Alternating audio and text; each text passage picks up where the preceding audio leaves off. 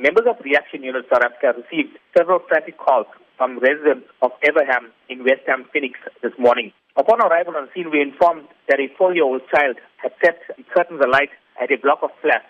Members of the eThekwini Fire Department were summoned to the scene and upon arrival extinguished the flames. Four homes were destroyed. Several of the homeowners salvaged some of the goods from their premises and had to be relocated.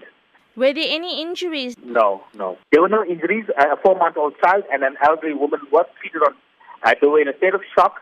They were released and not transported to hospital. Now, you did mention the cause of fire could possibly have been the four year old who was playing with matches. As it is cold, rainy weather, and people are looking to keep themselves warm, what sort of advice can you provide at this time? Well, firstly, uh, I advise that, uh, you know, no children be in possession of matches or no matches or matches should in, in the vicinity of where a child is sleeping and so forth. I interviewed the grandfather this morning and he informed me that the child had started the fire without a doubt. Children that were kept at home, several of the school-going kids were not to go to school this morning.